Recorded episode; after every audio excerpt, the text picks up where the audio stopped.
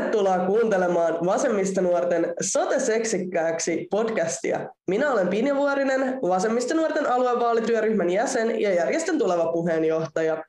Vieraanamme tänään on Vasemmistoliiton pitkäaikainen kansanedustaja Merja Kyllönen. Tervetuloa Merja, mitä kuuluu?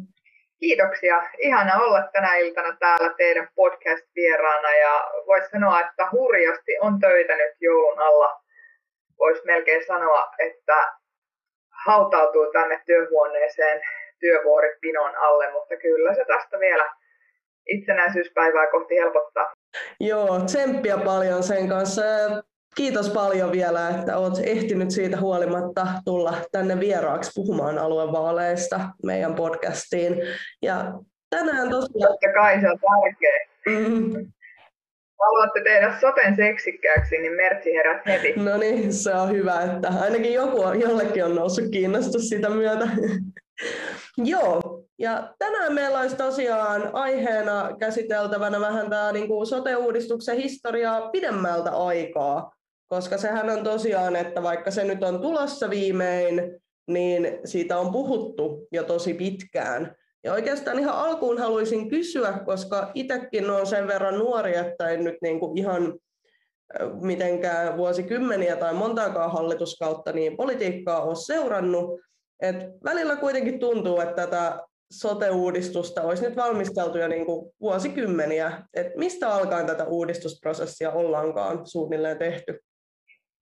Mun pitää ihan jo itse laskea, koska tästä on niin kuin, tota, itse asiassa mä tässä pohdiskelin eilen tätä asiaa ja sain niin kuin sellaisen matemaattisen toimenpiteen tehdyksi, että me ollaan tehty tätä sotea kaiken kaikkiaan nyt niin kuin 15 vuotta.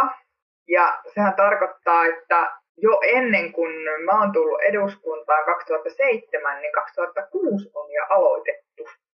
Eli kyllä tätä seksikkyyttä on piisannut sitten ihan hallituskaudesta ja eduskuntakaudesta toiseen. Joo, no enpä olisi muistanut, että se ihan noin pitkään on, että tosiaan on kyllä ollut. Mutta sitten tosiaan on ollut pitkään pyöriteltävänä, mutta miksi sitä alun perin ollaan edes alettu tekemään? Miksi tämä sote ollaan haluttu uudistaa? No sotehan on haluttu uudistaa lähinnä sen takia, että on havaittu, että ihmiset ei saa niitä peruspalveluita, mitä ihan perustuslaki edellyttää ihmisille suotavan, eivät saa niitä oikea-aikaisesti, ei oikeista paikoista. Syntyy paljon terveyseroja, miehet elää lyhyemmän aikaa kuin naiset, lasten nuorten osalta on valtavasti eroavaisuuksia siitä, pääseekö hoitoon ajantasaisesti esimerkiksi mielenterveyspalveluiden puolelta. Lasten ja nuorten psykiatrian tilanne tänä päivänä esimerkiksi on aivan katastrofaalinen. Se liittyy tällaiseen niin kuin takuuseen saada asianmukaista hoitoa, asianmukaista turvaa. Ja vastataanko tavallaan lainsäädännössä niihin isoihin kysymyksiin, että onko suomalainen perustuslaki pystynyt turvaamaan kansalaisille oikea-aikaiset ja tasavertaiset palvelut. Ja silloin 2006 on jo todettu, että näin ei tapahdu. Rahaa menee hirveästi, mutta se ei riitä oikein mihinkään. On herännyt kysymykset, kohdentuuko se oikeisiin paikkoihin ja onko ylipäätään se hoito sitten vaikuttavaa, että kokevatko ihmiset saamansa avun. Ja tuolta mä kaivelen historiaa, niin vuodesta 2006 jo löytyy merkintöjä siitä, että ihmiset on ollut todella ei-tyytyväisiä tähän meidän peruspalvelukokonaisuuteen. Ja sitten tässä on selvinnyt se, että ne rahat on mennyt sinne erikoissairaanhoitoon. Perustoimet terveysasemilla, terveyskeskuksissa ei ole pelanneet ja ihmiset ei ole saanut ajantasaisesti apua. Sitten on päädytty erikoissairaanhoitoon ja se on kallista.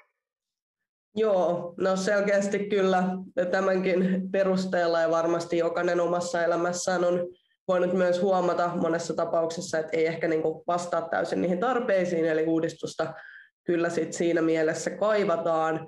Onko tämä niin uuden hallintorakenteen luominen, kutsuu sitä sitten näin kuin maakunniksi tai hyvinvointialueiksi, niin onko se ollut jotenkin aina läsnä myös tätä uudistusprosessia? No se on kyllä ollut semmoinen niin taistelukapistus tämä tämmöinen maakuntamalli tai aluemalli. Ja, ja tästä nimityksestäkin on itse asiassa taisteltu tämänkin hallituksen ja eduskunnan aikana. Ja sittenhän päästiin, päästiin siitä yhteisymmärrykseen, että näistä rakentuu hyvinvointialueita. Ja muistan hupaisia hetkiä, jolloin on käyty tätä nimikiistaa, onko se maakunta, kuntien yhteenliittymä, onko se hyvinvointikunta, kuntayhtymä, mikä ikinä se on. Joskus taidettiin leukaallakin, että kunhan nyt ei olisi pahoinvointikunta yhtymä, vaan niin kuin lähtökohta olisi se, että tehtäisiin ihmisille hyvää. Mutta täällä on ollut monenlaista taistelua, siis ihan lähtien siitä, että tehdäänkö samanaikaisesti maakunta uudistusta ja sote-uudistusta. Ja yksi iso syy, mihin kun edellisellä kerralla Sipilän pääministerikaudella kaaduttiin ja hallitus kaatui, niin liittyy just tähän, että yritettiin tehdä liian isoa uudistusta kerralla. Eli maakuntauudistus ja sote-uudistus oli niin kuin sidottu yhteen. Ja siitä syntyi sitten sellainen soppa, joka ei mennyt onnistuneesti malliin saakka. Joo, mä oon kyllä itse tuohon nimeenkin liittyen vitsailun näin niin kuin helsinkiläisenä, että asun sitten Suomen ainoalla pahoinvointialueella, tai no ainoalla pahoinvointialueella Ahvenanmaan lisäksi taitaa olla. Mutta joo, oikeastaan haluaisinkin just tuohon Sipilän hallitukseen tai hallituskauteen tässä just palata, koska ainakin itse just poliittisessa muistissa se on tietenkin niin kuin Marinin hallituksen lisäksi vielä, vielä jokseenkin mielessä. Ja niin kuin mainitsit, niin ei tunnetusti saanut tätä omaa sote-uudistustaan läpi ja peräti just niin kuin johti sitten hallituksen kaatumiseen, niin vielä jos tarkennat, että mitkä on niitä keskeisiä syitä, miksi, miksi se no uudistus Siihen on oikeastaan niin kuin kuusi aika merkittävää syytä. Eli silloin kun hallitusneuvotteluja käytiin ja Sipilän joukkue on yhdessä kokoomuksen ja perussuomalaisten kanssa linjaillut näitä asioita, niin vuonna 2015 on syntynyt aika mahdoton lehmänkauppa, jonka kokoomus ja keskusta teki yhdessä. Siinä keskusta halusi Suomeen 18 maakuntaa ja kokoomus halusi laajan valinnanvapauden. Ja se päätös tehtiin varsinaisesti ilman mitään kummempaa taustavalmistelua ja sen jälkeen vasta virkamiehet pääsivät tekemään sitä käytännön työtä sote-lainsäädännön ympärillä. Eli ensin hallitus rakensi sellaisen aika perinteisen täytekakun, tulle jotain, mulle jotain, kerroksittain, ja vasta sen jälkeen alettiin miettiä niitä täytteitä, ja ennen kaikkea sitä vahvaa perustaa, että oliko se kakkupohja kestävä. No, sitten kun nämä lehmänkaupat oli tehty, niin niistähän piti pitää sitten kiinni hampaat hirvessä. Kokoomus ei antanut periksi valinnanvapaudesta, keskusta ei antanut periksi 18 maakunnasta.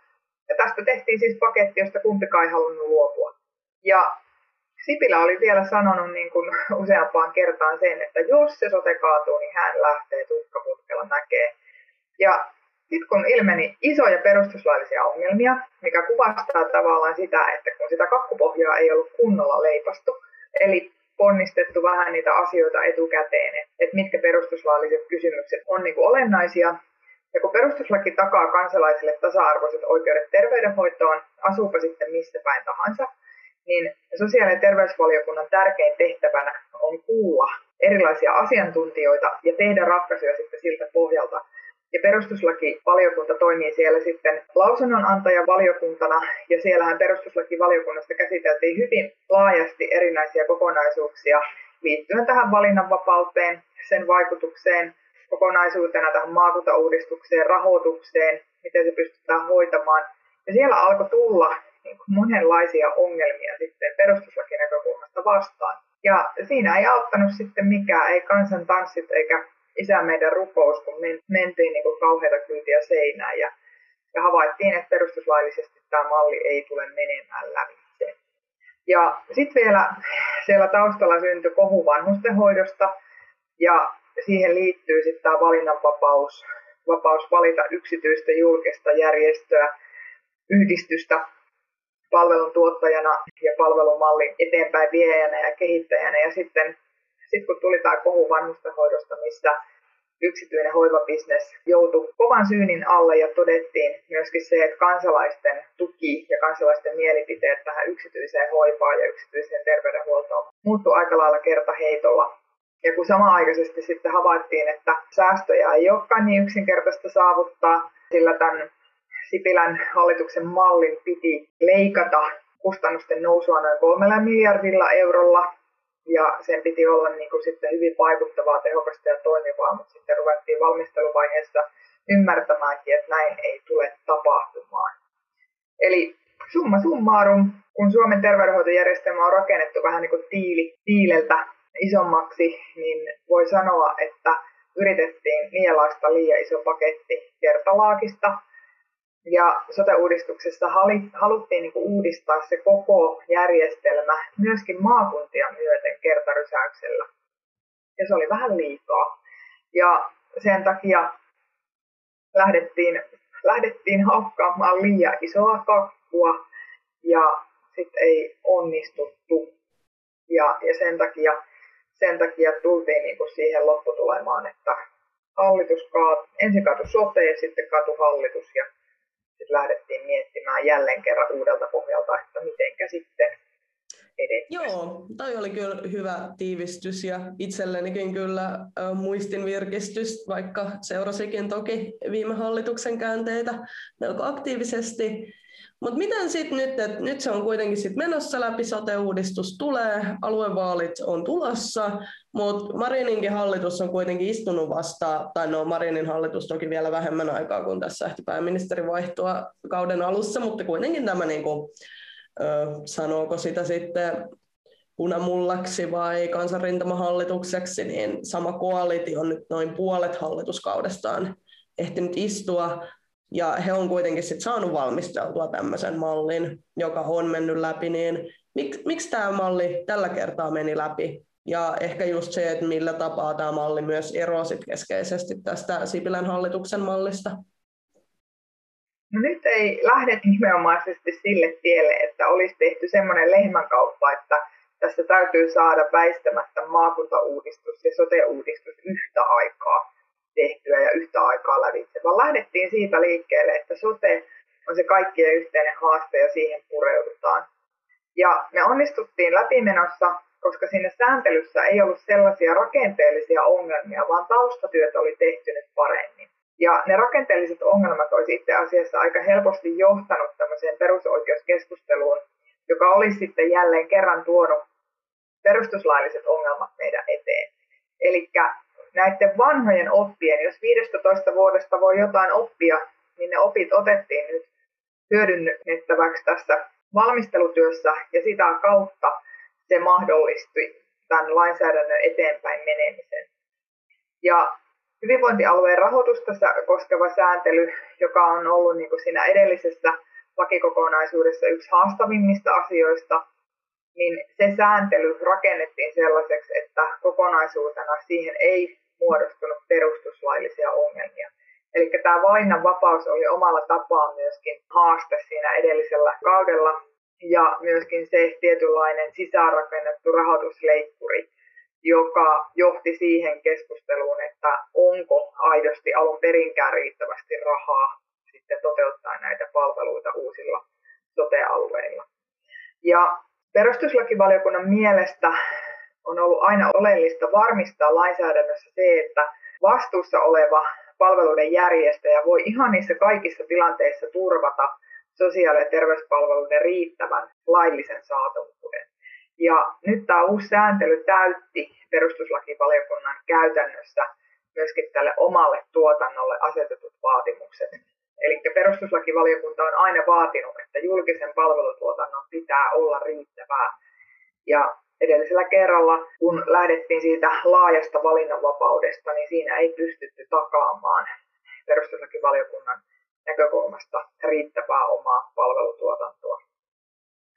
Ja jatkossahan meillä myöskin on, on mahdollista tässäkin uudessa soteessa pitää huoli siitä, että, että meillä on monituottajamalli käytössä, meillä on järjestökenttää, voi olla yksityistä sektoria niin kuin toiminnoissa mukana, mutta ei niin, että se olisi ensisijainen palveluntuottaja, vaan tämän riittävä oma palvelutuotantovaatimus edellyttää sitä, että se julkinen toimija on se pääjärjestäjä ja kykenee kaikissa tilanteissa hoitamaan vastuunsa ja takaamaan kansalaisille riittävät palvelut.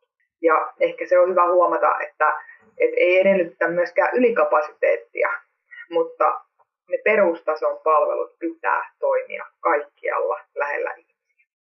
Siinä on ehkä se olennainen ydin, että painopiste on peruspalveluissa ja niitä toteutetaan tasavertaisesti kansalaisten näkökulmasta, asuko sitten pääkaupunkiseudulla tai Lapin periferiassa.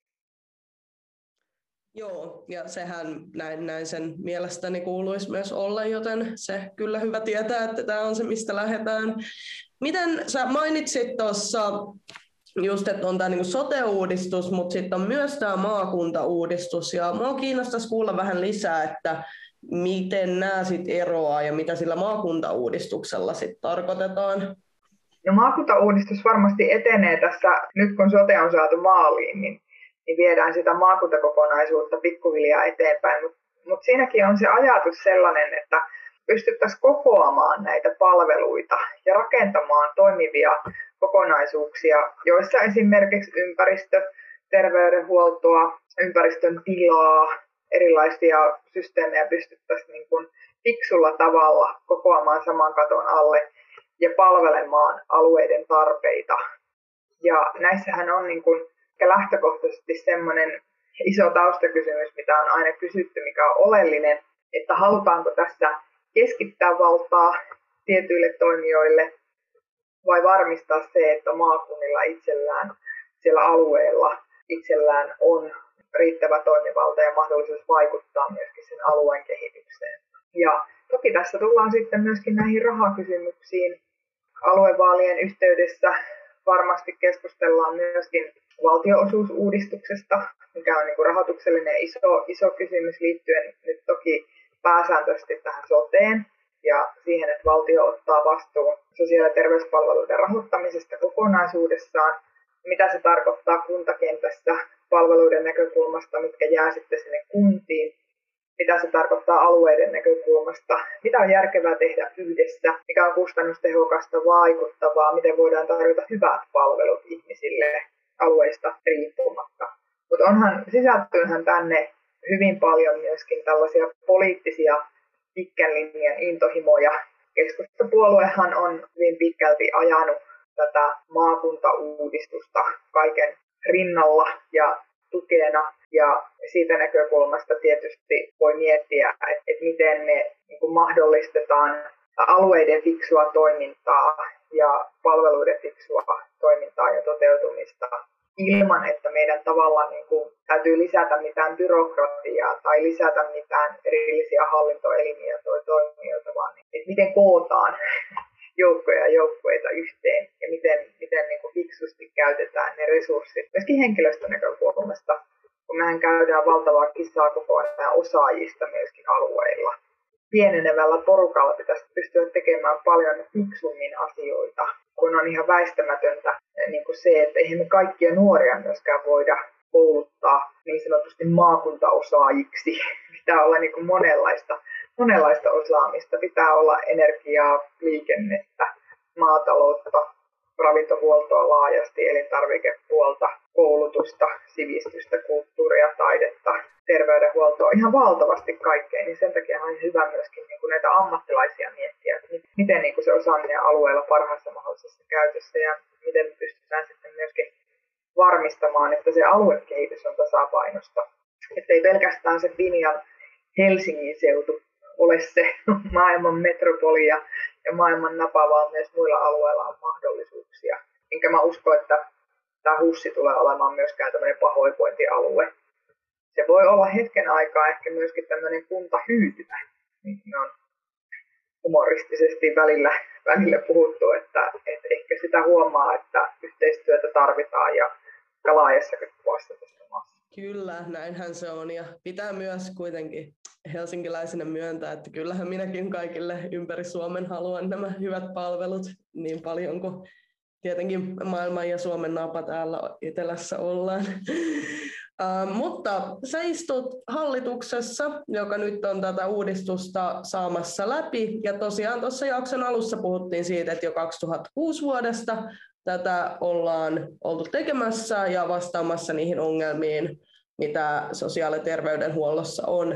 Niin miten on? Tuleeko tämä teidän malli nyt tai tämän hallituksen malli ratkaisemaan nämä kaikki ongelmat, mistä alussa puhuit? No, hallituksen mallihan on puitelainsäädäntö, eli se mahdollistaa asioiden fiksun tekemisen siellä jokaisella hyvinvointialueella. Ja ehkä kaiken olennaisinta on se, että miten nyt aluevaaleissa ihmiset aktivoituu valitsemaan myöskin sinne aluevaltuustoihin hyvin asioista kiinnostuneita, perillä olevia, innostuneita ihmisiä, jotka haluaa kehittää niitä peruspalveluita, ihmisiä lähellä olevia palveluita semmoiseksi toimivaksi kokonaisuudeksi, jossa ihminen on kokonaisuus, se on päästä varpaisiin, ettei me Pinja tarvittaisi oikeasti mitään erillistä takuuta silmille, korville, nenälle, kaulalle, jaloille, varpaille, päälle, vaan meillä olisi niin kokonaisvaltainen hyvinvointitakuu koko meidän yhteiskunnassa, kaikilla hyvinvointialueilla, että ihmiset pääsee oikea-aikaisesti oikeassa paikassa hoitoon. Heidät otetaan vakavasti kaikki ne haasteineen ongelmineen. Ja siellä on myöskin sitten tämä SO, eli sosiaalipalvelut, ja te, eli terveyspalvelut, niin käsi kädessä. Eikä sitten sanota, että no hei, sori nyt vaan, että tämä ei kuulu mulle, tämä ei ole mun, ei löydy täältä meidän paikasta apua, että joudut valitettavasti menemään luukulle A, B, C ja D ja kysymään sitten sieltä paikasta Ö ja U, että olisiko apua saatavissa. Tavallaan niin kun me on tehty se kivijalka sinne kakkupohjan alle, että se kakku ei rysähdä nyt, kun sitä ruvetaan siellä hyvinvointialueella rakentamaan. Mutta sen kakun rakentamiseksi ja oikeiden täytteiden löytämiseksi me tarvitaan fiksuja. Myöskin nuoria, innovatiivisia, energisiä ihmisiä, jotka uskaltaa katsoa koko ihmisen elinkaarta, koko tätä meidän sairastavuuden lahjaa kuvaa ja miettiä, että hei, miten siellä meidän terveysasemalla kaikkein parhaiten nämä hommat voi. Ketkä tarvii tai pystyy hyödyntämään digitaalista palvelua, puhelinpalvelua, ketkä tarvii hoidon kotiin, avun kotiin, tuen kotiin, ketkä voi tulla vastaanotolle. Eli tavallaan niin tehdään semmoista laajaa kartoa, miten uusin tavoin voitaisiin ihmisiä aidosti hoitaa. Ja varmistaa se vielä niin, että se on vaikuttavaa. Että ei Mertsi ja Pinja ole niin kuin seuraavana päivänä uudestaan, kun ei tämä nyt ihan toimi. Eli malli ei tällaisena vielä ratkaise kaikkea, vaan se vaatii, että nyt näissä vaaleissa saadaan myös niitä tekijöitä ratkaisemaan näitä ongelmia ja tuomaan ratkaisuja, jos oikein käsitellään. Kyllä, kyllä. Meillä on nyt se sex bomb kakku niin kuin siinä pohja, pohjaratkaisuna, mutta me tarvittaisiin ne, jotka leipoo siitä kakusta vielä paremman ja osaa jakaa ne palat sellaisiin osiin, että ne toimii niin kuin tässä systeemissä siellä käytännön arjessa. Ja hyödyntää ammattilaisia osaajia, hyödyntää asiakkaita, kuulla heidän tarpeitaan ja ottaa myöskin asiakkaat, kansalaiset, potilaat niin kuin mukaan niiden toimintojen kehittämiseen. Ja, ja tässä niin kuin demokratian näkökulmasta on yksi paras elementti, että me otetaan ihmiset mukaan tekemään niitä asioita ei sille, että me kuvitellaan, että ei, kyllä me tiedetään kaikki, että näinhän me tiedetään, että tämä pitäisi toimia. Mutta ei me olla kyllä kysytty keltään, että onko tämä hyvä.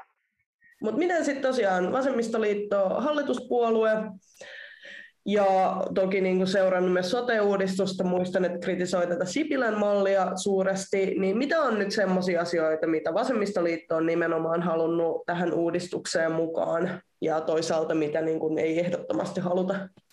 No, me on ehdottomasti haluttu se, että, että puututaan konkreettisesti tähän pitkään jatkuneeseen eriarvoistumiskehitykseen, pidetään huoli ihmisten hyvinvoinnista kokonaisvaltaisesti ja vähennetään niitä väestöryhmien välisiä hyvinvointi- ja terveyseroja ja varmistetaan yhdenvertaiset ja toimivat peruspalvelut koko maassa.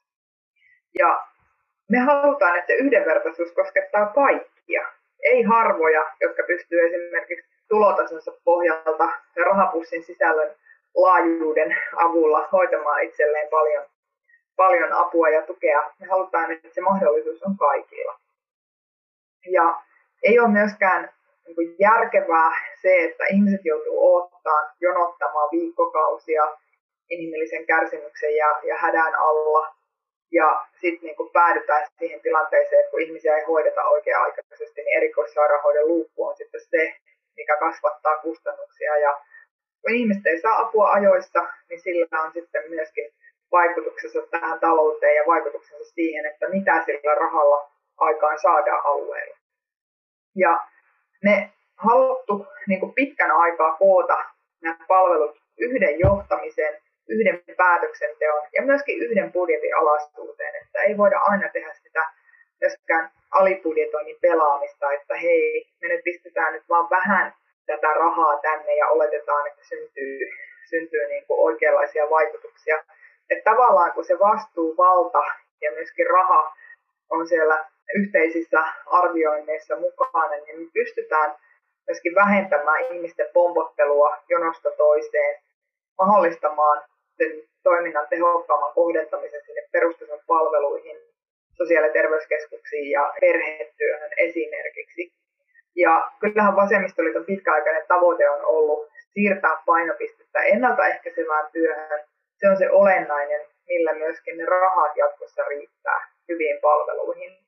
Ja ollaan niin kuin ennalta jo niihin ongelmiin puuttumassa, eikä sitten vasta kun vaikeudet on päässyt todella pitkälle. Ja se, mitä me ollaan ajettu myöskin, niin on tämä sote-uudistus turvaa palvelut näiltä laajoilta ulkoistuksilta, mitä edellisen hallituskauden aikana ajettiin vahvasti, että voidaan niin lähteä tekemään taloudellista voittoa ihmisten hyvinvoinnilla. Tässä on paljon sellaisia elementtejä, mitä meidän pitää pystyä myöskin korjaamaan niin kuin vanhastansa, mutta se, että julkinen valta ja ihmisten perusoikeuksia koskevat hoito- ja viranomaispäätökset ei voi olla markkinaehtoisten toimijoiden tehtävänä. Että annetaan tavallaan bisneksen hoitaa kaikki se, mikä on perustuslaissa edellytetty, että me annetaan ihmisille turvallinen ja hyvä hoito. Et se ei voi olla niinku bisneslähtöistä se pohja, mille me tätä kokonaisuutta rakennetaan siinä oikeastaan ehkä Vielä tähän jakson loppuun just sanoit, että mitä vasemmistoliitto on ollut ajamassa, mutta tosiaan niin kuin mainitsit myös, niin ollaan oltu mukana tai olette olleet puolueena hallituksessa mukana luomassa tämä vahva pohja, niin mitä sä sanoisit ihmisille, että okei, vasemmisto on ollut mukana luomassa tämän pohjan, miksi nyt pitäisi äänestää vielä vasemmistolaista ja antaa hänelle mandaatti olla viemässä tätä uudistusta eteenpäin ensimmäisissä aluevaltuustoissa? No mä voisin sanoa sen, että, että sote ollaan me yhdessä ja se rakennetaan sillä arjen tekemisellä siellä alueilla. Ja niin kuin käytännön tekeminen muodostuu siellä hyvinvointialueiden kunta- ja maakuntapäättäjien tuella. Ja jotta me pystytään rakentamaan hyvät ja toimivat peruspalvelut, niin aika usein siellä tarvitaan ihmisiä, jotka uskaltaa kaataa vanhoja raja-aitoja, vanhoja toimintamalleja ja semmoisia toimimattomia kokonaisuuksia ja vahvistaa niitä hyviä toimintamalleja ja toimintatekemistä.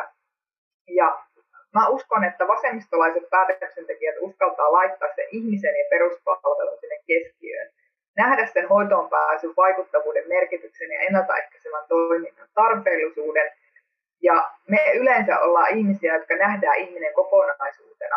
Me ei haluta palastella ihmistä niin päästä varpaisiin ja rakentaa yhtä hoitotakuuta jo, jokaista elintä tai jokaista jäsen, kehon jäsentä kohti, vaan me halutaan, että meillä on kokonainen hyvinvointimalli, missä se ihminen on päästä varpaisiin kokonaisuuteen. Ja sen lisäksi me yleensä osataan ajatella vasemmistossa rahaa myöskin järkevällä tavalla, me mietitään aina sitä, miten se euro voidaan pistää järkevästi kiertämään siellä systeemissä niin, että saadaan siitä paras terveyshyöty ihmisille. Ja meistä iso osa tietää myös sen, että se on se, mikä maksaa, kun painopiste on liikaa erikoissairaanhoidossa ja se on kallista, eikä ne rahat riitä. Ja sen takia meillä on rohkeutta tehdä myös niitä ratkaisuja, jotka siellä arjen lähellä olevassa terveyskeskuksessa tai terveysasemalla saadaan se homma rullaamaan. Ja tehdään se rock'n'roll hengessä yhdessä niiden henkilöstön asiantuntijoiden kanssa, eikä mennä sinne ikään kuin mestaroimaan, että kyllä me päättäjät tiedämme, tehkää vain sitten te asiantuntijat siellä arjessa työtänne sen mukaan, mitä me sanomme. Et me ollaan niin yhteistyökykyisiä, yhteistyöhaluisia ja sen takia vasemmisto rullaa myöskin aluevaaleissa. No niin, siinä kuuntelijat kuulitte, että vasemmisto rock'n'rollaa sitten siellä paikallisissa terveyskeskuksissakin. Kiitos tosi paljon Merja, että pääsit paikalle. Vielä ihan tähän loppuun, niin sana on täysin vapaa, mitä sä haluaisit kuuntelijoille vielä sanoa, tai haluatko? Mä haluaisin sanoa, että lähtekää rohkeasti ehdolle. Uudenlaista ajattelua, uutta näkökulmaa ja nuorta, ideoivaa, innovoivaa joukkuetta me tarvitaan. Ja myöskin haastamaan nuorempia äänestämään, koska tässä on teidän tulevaisuuden palveluista kysymys. Ei pelkästään meidän keski-ikäisten tai senioritiimin vaan nimenomaan lasten ja nuorten tulevaisuuden palveluista ensisijaisesti. Olkaa aktiivisia, hereillä, lähdetään rock'n'rollaamaan yhdessä suomalaiset peruspalvelut kuntoon. Näin on. Muist, lähtekää ehdolle rohkeasti, lähtekää kampanjoihin mukaan ja muistakaa äänestää vaaleissa. Tehdään sote seksikkääksi.